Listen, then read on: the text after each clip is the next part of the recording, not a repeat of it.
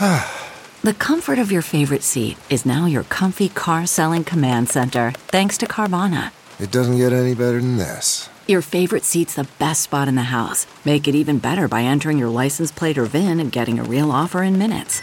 There really is no place like home. And speaking of home, Carvana will pick up your car from yours after you finalize your offer. Visit Carvana dot com or download the app and sell your car from your comfy place.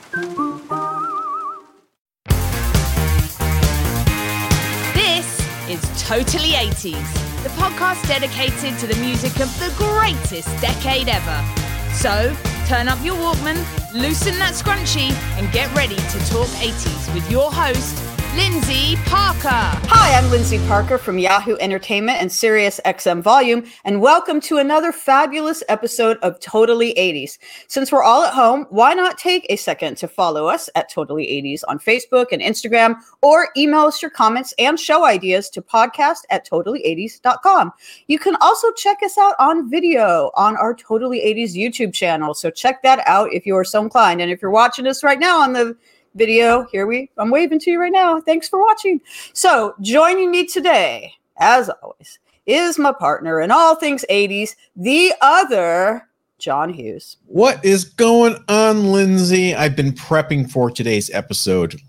Your whole life. My whole yeah, it's not. It, I don't actually feel like you probably had to do too much research for this one. I don't think our guests will have to either. We are going to be talking about divas of the eighties. The eighties were a good time for the ladies. It's going to be ladies' night here at Totally eighties. And our special guest today to talk about eighties divas is, I can't think of someone, you know, when I was trying to think of who'd be a guest, this was absolutely top on my list. He is a celebrating musician, D J, and humanitarian whose new album, Fun City, hit number one on the U K dance chart, along with number three on the U K independent album chart. And he is open for the following people: Elton John, Erasure, Ellie Goulding, and on topic with what today's theme, Cher. And that new album, Fun City, features a whole bunch of guest appearances, including Jake Shears, Andy Bell from Erasure, and again, staying on topic, Nikki Harris and Donna Delory, who are the iconic backup singers for Madonna's Like a Prayer, Vogue, uh, late eighties, early nineties era. So he is absolutely an expert in this. In real life, he goes by the name of Rod Thomas, but you guys may know him better as Bright Light Bright Light. So we are ha- happy to welcome Bright Light Bright Light, aka Rod Thomas, to Totally eighties. Hello, thank you for having me. I actually just had to uh, stop a glorious eighties record on my record player um, to Grace do this Jones. podcast. So it actually finished on the last song just before I had to sign in. So Perfect. very uh, serendipitous. Grace Jones, one of my favorite eighties divas and my favorite Bond girl. Oh, the most iconic Bond girl, like just completely amazing, isn't it? Like wild. And my favorite vampire, I think. Yes. My favorite, pretty much everything. Well, I'll cut to the chase. Is she your, I was one of the questions I was going to ask, and we'll get into all the the great divas of the eighties, but is that your number one? You know what?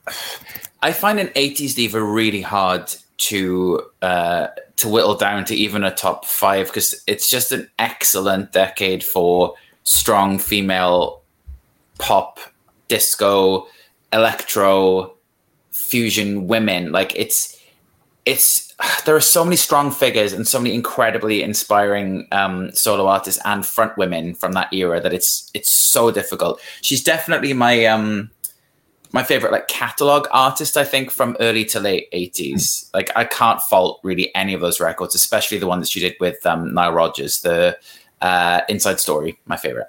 Oh, yeah. I'm not perfect. It's great. So good. Yeah. I always love that line. Like, I'm not, I remember hearing that line when I was a little kid. I think I saw the video on M T V. Mm-hmm. I'm not perfect, but I'm perfect for you. And yeah, I'm like, that's so good. A badass line to say. Yeah. And it's such a slam as well, isn't it? It's like, I'm not perfect, but you don't even deserve that, so I'm fine for you. So good. She was great. But let's actually, I agree with you, Rod, that the eighties were a great time for the ladies to shine. But I'd like to set some parameters about the term. Let's define what diva means, because, you know, over the years that has actually, that term has taken on a negative connotation. That's a woman who's quote unquote difficult or high maintenance or has a bad attitude or is a bitch or whatever. And that, I feel that's unfair. I'd like to really reclaim the word diva. What is a diva, and what, what differentiates a diva from just, you know, a female artist or a female pop artist or whatever? Is it is it the vocals? Because, you know, we think of the the Whitneys or getting into, you know, the nineties, the Mariahs and the Celines. But then, you know, if you see I'm wearing a Madonna shirt, yeah. my number one diva, and I absolutely consider her a diva, is Madonna. Um, but I mean this with absolutely no shade. Madonna's, you know, claim to fame wasn't that she was a powerhouse singer. She's a good singer, but she's not a Whitney, you know? Mm-hmm. So what makes a diva a diva? For me, it's like iconic moments, whether that's a vocal performance, a song, something like a catwalk, runway look, um, a collaboration, a cultural moment, which could be something from, you know, the girly show, or it could be Grace Jones appearing in a T V commercial, or it could be like France Jolie stepping in for Donna Summer on Fire Island uh, when Donna Summer pulled out. Um, it could be Aretha Franklin recording a song with George Michael, and he never recorded anybody else's songs from scratch, but they did that, and it was a huge number one.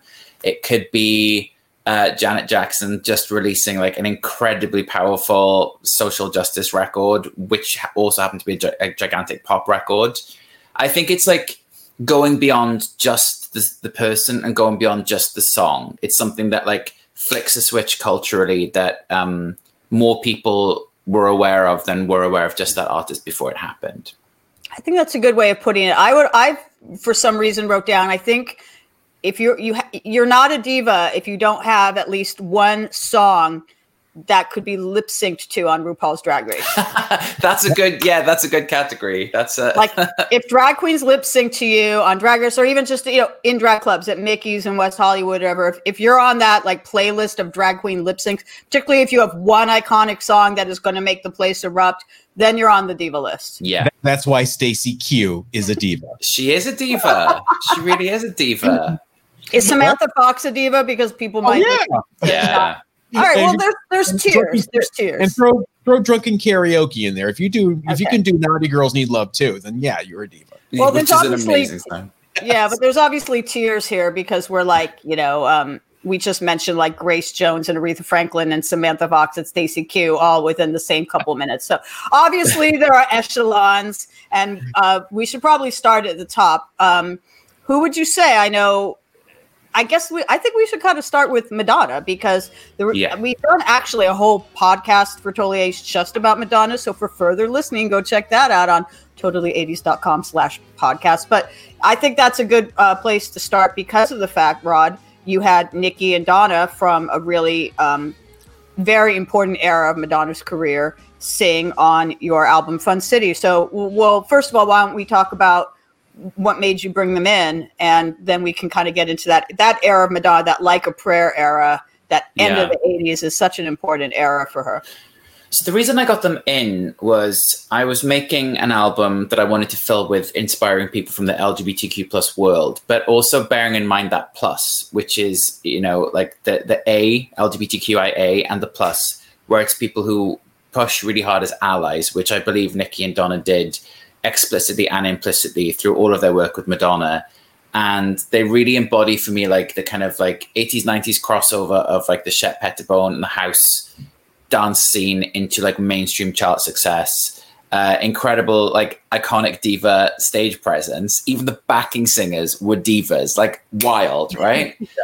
Um, and then that Nikki went on to to be the vocalist for Snap, and Donna's gone on to do so many different projects. Donna also lended her vocals to horror movies in the eighties, which I'm uh, a very big fan of, like trash horror. So she was on my radar on another level. Um, and then I was making this track, and the producer, I got this guy Initial Talk to remix this a cappella basically that I sent him, and he made it sound so much like New York in the early nineties that I thought, like, who could I get as a guest that would be a perfect fit for that? Nikki and Donna, and they were up for it. So, so yeah. And I, I think Madonna is a great starting point for this uh, eighties diva, because she was, I'm actually two weeks younger than her entire music career. I was born, I was born two weeks after her debut single came out. After everybody or after holiday? After, after everybody. everybody. Yeah, you, you know, when you say debut, I know you have the knowledge that you're referring to everybody as her, yeah. as her debut single. Well, yeah, so your career's flourished. you know, you, you evolve together. Um, But I mentioned at the top of the show that you're a, a D J, and you mm-hmm. you like do like whole Madonna sets, right? Yes. I I tuned in for one on uh, Twitch, I believe. Yeah. So before quarantine and everything was locked down, I I do like a weekly party um, in the East Village every week. It's a Saturday, three till eight p m. Every so often, I would do one artist only, and I did a couple of Madonna ones, and we did some in Brooklyn as well. Uh, a couple of Mariah, a couple of Kylie Minogue. Um, And a few like George Michael and a few others. The Madonna one, the attendance was, each time it was wild. Like there were queues around the block at like three p.m. People would come in, they would be like singing like supernatural lyrics. They would be singing like, you know, Till Death Do Us Part, like screaming when like... Um, I'm so happy you brought up that song. I, that's actually one of my favorite songs by her. Oh, uh, it's so good. It's I can't believe that that wasn't a single and Dear Jessie was. Honestly, I cannot, like, I can't process that fact. Um, maybe you retroactively talk to people at Rhino, I think, John, and like try and work that out. I wish I was at Sire back in the day. I had Yeah. But that was a top five U K single. It was. I believe. Yeah, Dear Jessie was top five in the U K. Top so, five. She we, also, Erotica was Christmas number three. Yeah. Merry Christmas. I know. We, we, go deep, we go deep here on this podcast. So what's your yeah. favorite Madonna non-single? Time Stood Still from the film uh, Next Best Thing. I think the wow. film is absolute wow. monstrosity. Mm-hmm. Um, but that song, I think, is really one of her finest um, ballads. I think that was William Orbit as well. It was really cool. Sorry, it's not eighties. What um, would be but, your favorite eighties deep cut? Oh, uh, Ain't No Big Deal. Amazing. The whole first album. Sorry. Yeah, I'm gonna go ain't no, ain't yeah. no Big Deal. It's it's really such a good song. I can't believe that didn't make the album cut. That's awesome. Right? I'm going to yeah. go with Till Death Do Us Part, though. It's like, obviously, amazing. Madonna. Madonna's evolve, evolution from eighty-three when the first album came out, which had such a huge impact on me. I mean, look at me. It still does. How many chains am I wearing around my neck right now? Mm-hmm. I just remember...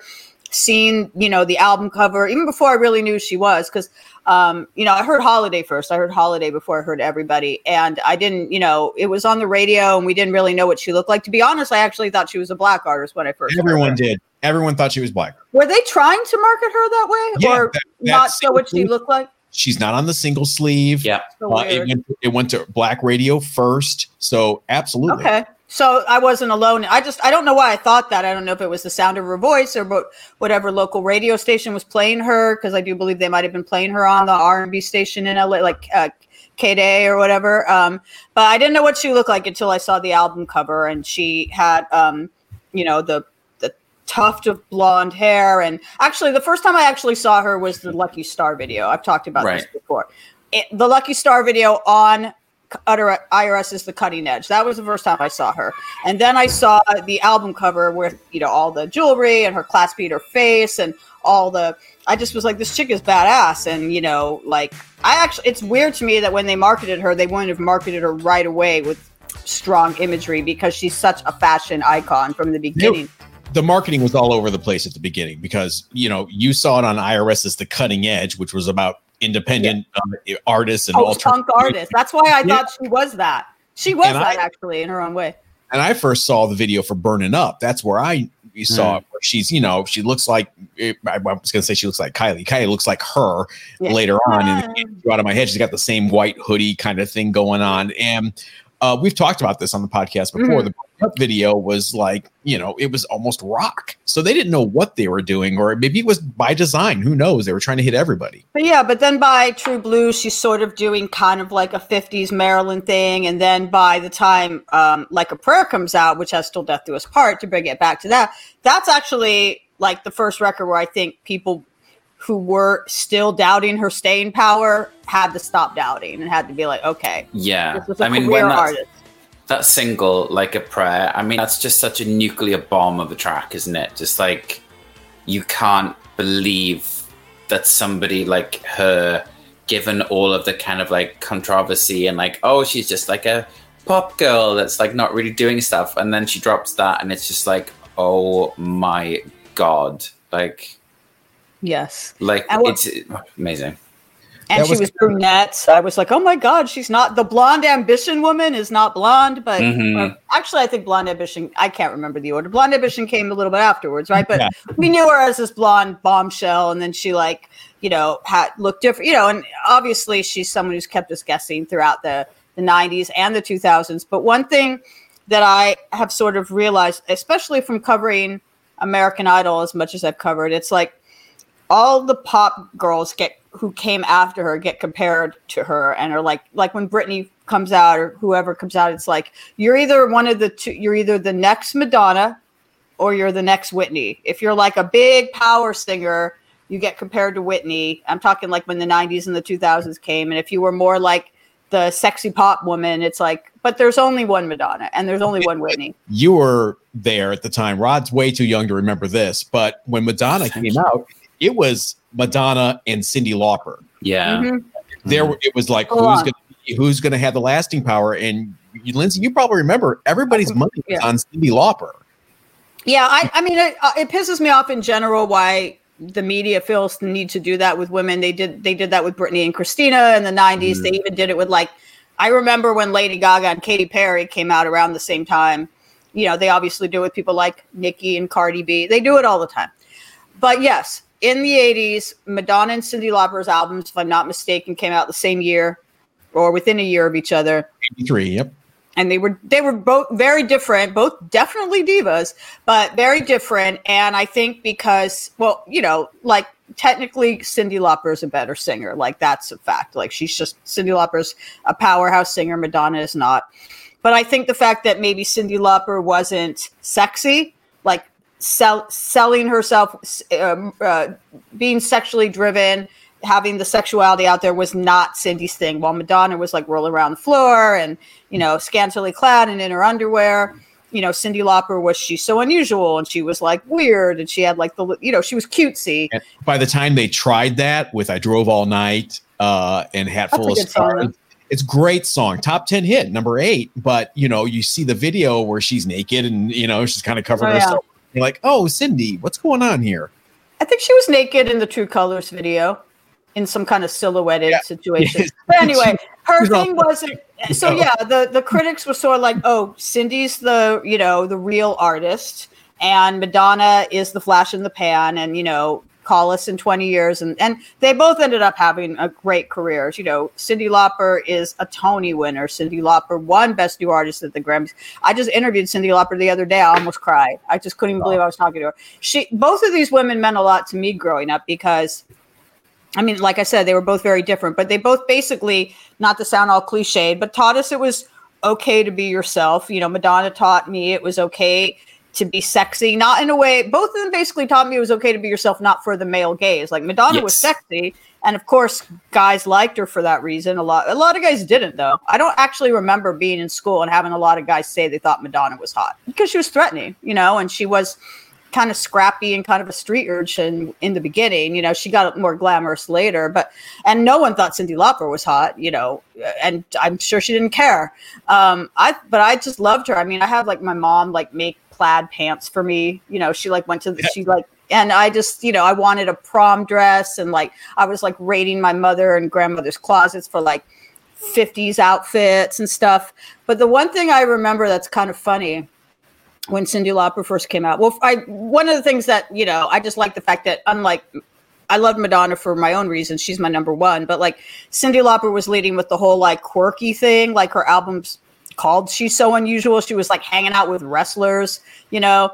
And there's the video for Time After Time that I almost will cry if I even start talking about it, where she has to like leave her small town and leave her boyfriend because like she wants to be her weird ass self. And like, you know, no one accepts her that way. Like, you know, the scene, there's a lot of scenes in eighties music videos where someone takes off a hat and someone's upset about the weird hair. There's Amy Mann in the Till no. Tuesday video. But when she takes off her beret and she's got like the stripe, the, the shaved head, Cyndi, and the orange hair, and her boyfriend's like, what the hell? What have you done to yourself? So she leaves and she gets all the trade and I'm like sobbing. And I still like get emotional seeing that video.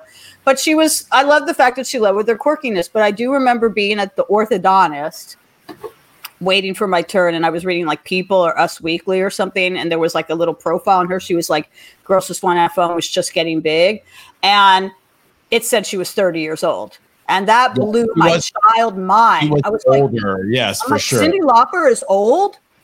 Yeah. But actually, it didn't bother me. I was like, oh, she is like uh, Iona and Pretty in Pink. You know, she's like someone who's old, that's meaning great. Over thirty, who's going to show that when you turn thirty, you don't just like roll over and die and start shopping at Chico's, you know? So like, mm-hmm. I just loved her. And she could she, sing her face off. You got to be honest, though. And, and it's interesting we have Rod here because he can give a perspective. H- has it aged well? Because I know every single Cyndi Lauper song from the eighties. You probably do, but I don't know if younger people know. Sorry, Rod, I keep calling you younger. they younger. definitely, they definitely know Girls Just Want to Have Fun, and they definitely know Time After Time. Yeah. Beyond beyond that, I, mean, I don't I, know. Like, what about She-Bop, the it, masturbation song? If I threw Change of Heart at you, you'd probably go, what? But they no, was, like I know them, Tom, I know them, oh, but like you know everything. To, But do kids, like the new right. generation of kids, no, they don't know Sheepwalk. It never gets played anywhere. I've never heard it in public other than when I've D J'd it. Do you, have a theory, do you have a theory as to why? I mean, like I said, both of them, and both Madonna and Cyndi Lauper in this fake battle that was created, uh, you know, ended up having respect, very respectable careers. But I guess if you're declaring a winner, Madonna won by a lot. Um, well, she just had bigger hit singles, didn't she? You know, Cyndi's chart performance stats for like singles were very up and down, mm-hmm. especially in the U K. But like Madonna's were all top five, I think. I also think the much. production plays a big role in it. Uh, Madonna, you know, while there's sequencers and things, it still sounds somewhat timeless. Whereas yeah. the Rick Chernoff production on the Cyndi Lauper stuff is very much nineteen eighty-four. It's very much nineteen eighty-five. You hear those gated mm. snares, you hear those sequencers bopping along, and you're like, oh, I know what year this is. I have yeah. a theory. It was the wrestling. It was Hell wrestling yeah. that messed up. So, so yeah. she was ahead of her time because we all love Glow now. We're all very sad. Glow's fourth season on Netflix got canceled. And I was watching, John, I'm sure you too were watching the original actual Glow in the eighties. Yeah. But like, Cyndi Lauper was already, like a lot of eighties artists actually, kind of skirting that line of novelty by how her videos looked and how she dressed and how she was kooky. And as the I Goonies, just made, the Goonies was, are good enough. Well, that's, yeah, but yeah, I, I bet actually uh, Rod has some thoughts about her Goonies theme. Not really. I don't, I don't ever think about that song. Yeah. Okay. Well, but anyway, it, it was again number five. Was in it? The, yeah, and you're yeah. like, well, it, you're uh, like, how did songs get so high? To, to sum up, I think she already was a bit kind of people skirting that like novelty thing, even though, like I said, initially critics were putting their money on her having more staying power, and then she did all this rock and wrestling connection stuff where mm-hmm. she like, were like Hulk Hogan and Roddy Piper were like fighting over her, and yeah. like. Lou Albano was like her manager, and she got like really into the wrestling world. And in retrospect, that actually seems really friggin' cool. And you can find these old specials on YouTube and stuff. But I do remember at the time people were like, what are you doing? And yeah. I do actually think her credibility went down, and M T V was completely on board. They were airing these specials, but I think that was, that was the thing. But she did win Best New Artist that year. She won it over Shelee, the Judds, Corey Hart, and someone you care a lot about, John. Frankie Goes to Hollywood. She beat Frankie Goes to Hollywood. Damn. It's a tough year. Uh, it had to be eighty-five, right? yeah, the best, yeah, the best new, the best Grammys that were in like February of eighty-five. U S, yeah. yeah, of course, you know, which is just speaks to the Grammys. Two years too late. She was she came out in eighty-three, so that says something you need to know about the Grammys. Yeah, I actually do vaguely remember when she won.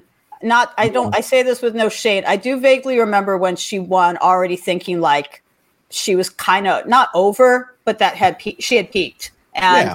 but now I have, I mean, she means so much to me. And uh, I completely think she's a diva because, you know, divas can be many things. Let's move on to someone yeah. that I've, we've already mentioned that uh, I know is really near and dear to our hearts, and that's Kylie Minogue. Now, Rod, do you, have you ever, I know because, you know, you've worked with Jake Shears. Jake Shears is on your record Fun City, and Jake Shears is in tight with Kylie and has played with her and stuff. Have you ever crossed paths with Kylie or, or collaborated with her in any way? Yeah, loosely. So I did a show in two thousand sixteen or two thousand fifteen. I honestly can't remember. COVID feels like twenty-five years itself. Um, I did a show in Hyde Park, which was uh, on a like a kind of festival, two-stage festival, and it was me, Years and Years, Chic, Grace Jones, and Kylie Minogue. Holy shit! So yeah, we were all backstage. We didn't, we weren't together, but we were like, you know, in little Winnebago things, very close to each other. Didn't actually say hi or anything. Like, you know, people doing their own thing. But um, that was, we were on a, a bill together. Wow. I did produce a, a demo for her for the last album. Um, but then they changed it and it went country. So all of those songs got scrapped, which is a shame because it was a really gorgeous song. I didn't write it, just produced it. Um, but to date, no official collaboration. Well, let's talk so. about her her eighties output. Obviously, I think probably her her more uh, glory years were after the eighties in terms of like the critical respect or whatever. But I mean, you know, when we're talking about someone who people maybe didn't think would have staying power. I will admit, when The Locomotion came out and she was the actress from Neighbors, I'm not going to say I was like, this, I'll be seeing her at the Hollywood Bowl in two thousand eleven. Like, that did not cross no. my mind. I did not take her seriously, uh, but she obviously made like an incredible transition through the nineties. She had this like weird nineties, almost like kind of indie rock phase where she, you know, did the song with Nick Cave, and she had like yep. guys from Manic Street Preachers, like producing her album Impossible Princess, which is a really weird blip in her, disc- not weird in a bad way, but just definitely an anomaly in her discography. But yeah, I guess I thought she'd kind of end up more like Samantha Fox. Let's talk about how she went from being kind of this, you know, actress who soap actress, soap opera actress trying to take a stab at a pop career to being like one of the greatest divas of all time, in my opinion. We, yeah. we out. The U K made out with Kylie, literally. I mean, they, she was huge. We missed out U S-wise. We got Locomotion, you know, number eight hit. I Should Be So Lucky, probably one of her best songs of that era, was not a hit here. But mm. Rod's from the U K, so what insight yeah. do you have into... She's like absolutely the queen over there. She, yeah, she is probably, I would say, the most loved pop star that the U K cherishes. Mm-hmm. Um, she was so huge in the eighties. Like, people just fell in love with her.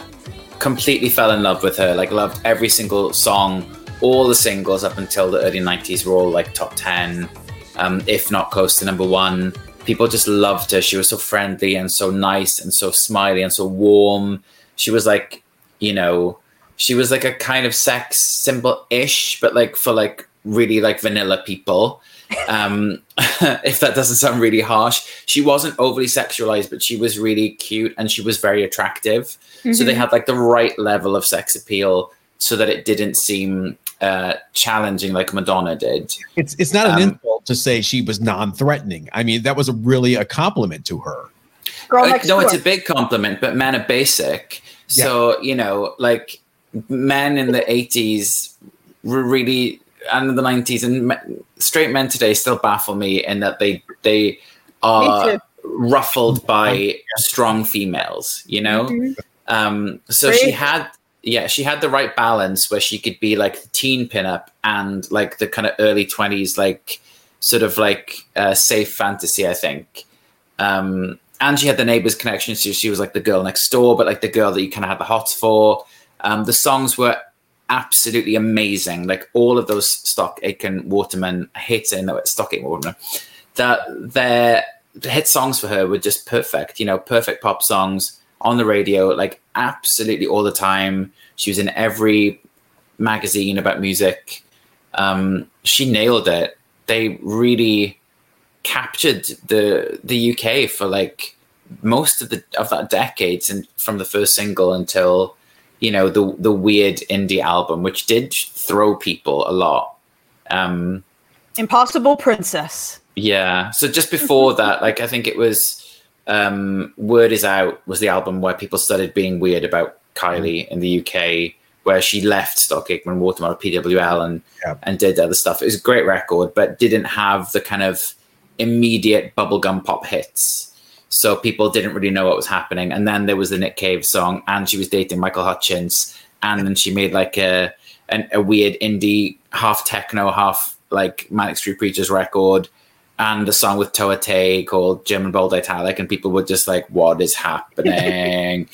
um, but yeah, Kylie eighties, absolute icon, absolute diva. pop prin- pop princess. She was basically like the Princess Diana of the music world, and what's that's your, not that's not even an exaggeration. What's your go-to? Is she someone that ends up in your D J sets? And if so, all what songs? What songs do you play? I do tend to play more modern Kylie, I think. So I play, my favorite album of hers is Light Years, which was two thousand or two thousand one. Uh, so like Spinning Around on a night like this. Um, from the eighties, I would play Hand on, Hand on Your Heart. Mm-hmm. Um, not I Should Be So Lucky. Um, like early nineties, like Shocked. What Do I Have to Do? Um, Oh my God, just like, you could pick anything. If I'm DJing in the U K, I could pick anything from her debut single up until, you know, two albums ago, and pretty much the same reaction. Because it sort of ties into another, someone that I would consider a diva, and also definitely had that girl next door appeal that made her America's sweetheart for a while. Did you know that Spinning Around was co-written by Paula Abdul? Yes.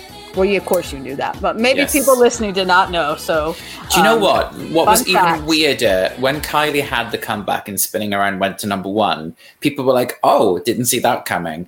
Even more so, people like Paula Abdul co-wrote that, and everyone was like, what? Yeah. Apparently the song was originally supposed to be for her. I'm not exactly, for Paula. I'm not exactly sure like why it ended up being given to Kylie instead. But Paula, again, going back to what I was saying, she's a diva, not because she's a great singer, but, you know, when you think about her visual influence in the late yes. eighties with oh, Forever Your Girl. Yeah, yeah. I mean, she not just not just with her own stuff, like the Cold Hearted, Fosse-esque video, or like Opposites Attract, or all of her videos straight Janet up. Jackson. The, the Janet Jackson stuff. I mean, she yeah. choreographed those videos from Control. Yeah. I actually interviewed Paula once where she said she choreographed the video for, I don't remember if it was the video for Control or What Have You Done For Me, but one of those videos. She was still a Laker girl at the time, and she was living as a roommate in a, an apartment with two other Laker girls. She did all the choreography in like the kitchen in front of a full-length mirror. She didn't have any space. The kitchen was like the best place to go.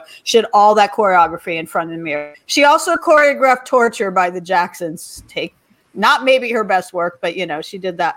So but she had, uh, she had to work with the Michael Jackson mannequin. She did the wax dummy. She did. He's previously not in the video. It's a mannequin standing there for you. Wild. But I mean, you know, dance videos obviously in the eighties were a big deal. Madonna, you know, was a huge part of that. But I think if you're thinking about the two artists, the M T V I- female diva icons that like kind of, besides Madonna, that personified the look of dance on M T V, it was Paula, and it was of course Janet. I mean, Janet. Yeah. You know, staying power wise, like, you know, it's her, her discography is a little, you know, weightier, shall we say, a lot, yeah. weight, a little stronger, but let's talk a little bit about Paula, because I do think she had that, like that girl next door thing. She was real small. She like danced mm-hmm. with a cartoon cat. She was like cute. She's very pretty, but she wasn't, she wasn't threatening, I guess. She had the Kylie appeal, I think. Like if you put her and Kylie next to each other, they're like Trojan horses where people think of them as very unassuming, and you look and they're like, oh, that's a nice girl. And then it's like, boom, there's the talent. You're like, oh, Christ. Um, I think like if you looked at Paula, you would, people would not assume that she had that choreography talent in her, and the ability to, like, she didn't write the hits from her debut album, but she is also a songwriter. So there's so much more going on behind uh, the, like, I laugh because the photography on the back of that debut album is just so grotesque. It looks like, It looks like, you know, theater school headshots. It's really, it's yeah. it, it really breaks my heart, um, honestly. But she does look very happy. It's an incredible record. I love the album, and she is absolutely a diva and an icon. Like I, I love Paula Abdul, but she did have that, you know, like unassuming, mm-hmm. um, sweet girl uh, thing, which disarms the the kind of like basic bros, I guess. And she just broke the charts. I do also want to say, since a lot of people don't, you know, they might know, they might know or assume that she choreographed her own videos. They might, they might. A lot of people probably know that she choreographed a lot of Janet videos, like "What Have You Done For Me," "Control." She did uh, "When I Think of You," but she choreographed the "Coming to America" mm-hmm. uh, wedding sequence. She was Wild. a choreographer. She was a choreographer for George Michael's Faith Tour. She was, she choreographed a couple different awards or things like the Under the Sea performance from Little Mermaid on the Oscars. She choreographed, uh, obviously, like I said, her own videos. There's um, a couple other, oh, she choreographed the, the dance scene at F A O Schwartz on the, on the, in Big. On the Did on she? The, oh, my yeah, God. Yeah. So she like, you know, maybe, and that's why people have to remember when um, she went on American Idol, when they were first coming up with American Idol in two thousand two, she was the star of that panel. It was mm-hmm. not Randy Jackson. He was a behind the scenes guy. It was not Simon Cowell, who obviously became the star, but she was the star power. And it was because of that.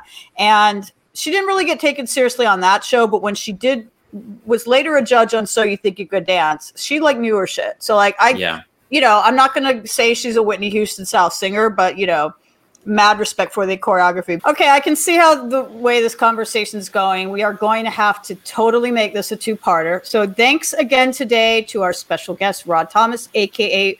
Bright Light Bright Light. I can extend an invitation for you to join us for part two. That's a nod. That's a yes. All right. That's a, oh, this is a definite yes. Awesome. We'll see you then. I'm Lyndsey Parker. I've been joined today by the other John Hughes, and we want to thank you for listening. Remember to give us a rate and review on your favorite podcast platform, and we'll catch you next time. This was Totally eighties, the podcast dedicated to the music of the greatest decade ever. Don't forget to follow us on Facebook and Instagram at Totally eighties, and please leave us a review on your favorite podcast platform. Until our next episode, catch you on the flip side.